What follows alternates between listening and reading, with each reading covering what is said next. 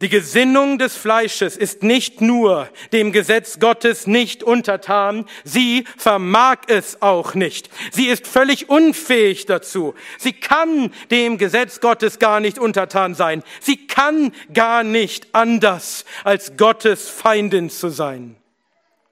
So groß ist die Verderbtheit unserer Gesinnung, so groß die Verderbtheit unseres Herzens und all seiner Regungen, dass wir nicht einmal anders können, als gegen Gott zu streiten und uns gegen sein Gesetz aufzulehnen.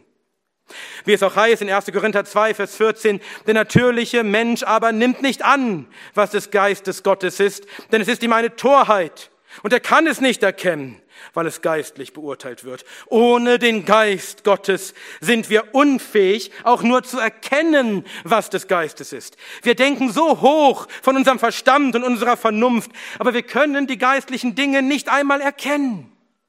Ja, wir sind so blind und hochmütig, so bösartig, dass wir diese geistlichen Dinge noch für Torheit halten wie wir auch heute bei allen Gottlosen sehen können, die meinen, sie sind die Klugen und wir wären die Dummen.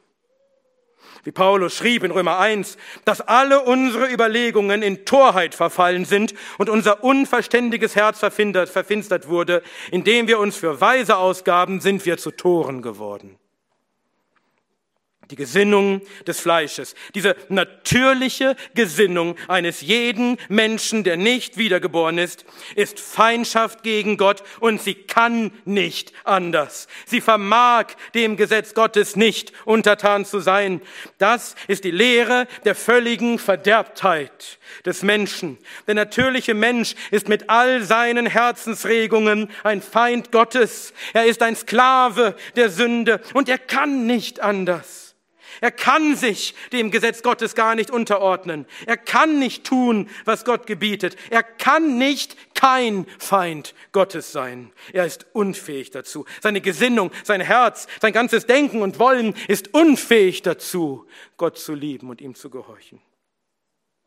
Wo ist nun der freie Wille des Menschen?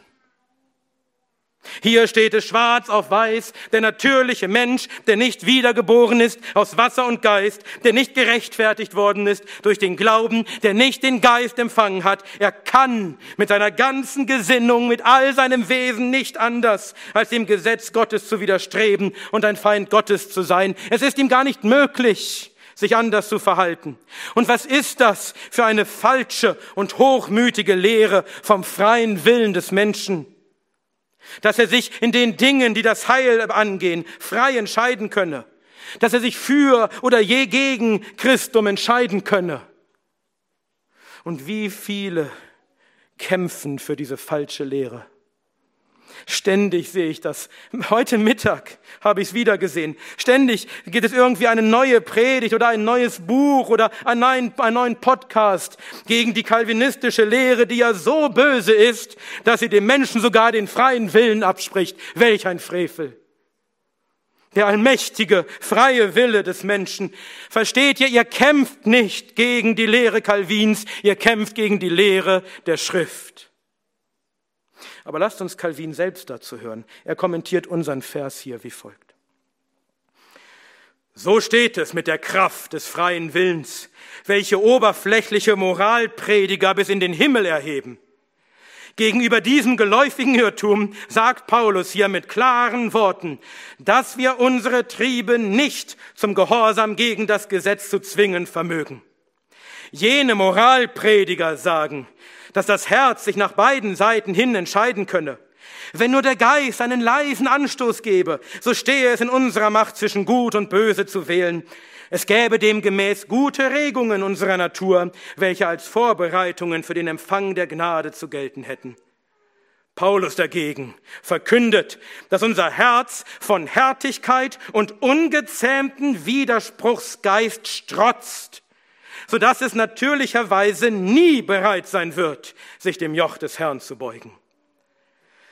Dabei handelt es sich auch nicht um diese oder jene einzelne Regung, sondern unterschiedslos um alle unsere Herzensregungen. Möge darum jener heidnisch-philosophische Satz vom freien Willen kein Christenherz vergiften. Wer sich selbst kennt, wird bekennen, dass er ein Knecht der Sünde ist, welchen erst Christi Gnade frei machen muss.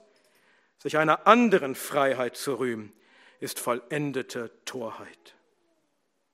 Und Gott sei es geklagt, dass diese Worte Calvins, diese wahren biblischen Worte Calvins, sich heute gegen den größten Teil der evangelischen und evangelikalen Christenheit richten. Wie viele Christenherzen hat die heidnisch-philosophische Lehre vom freien Willen vergiftet? Wie viel vollendete Torheit hat sich in der Kirche Christi breit gemacht?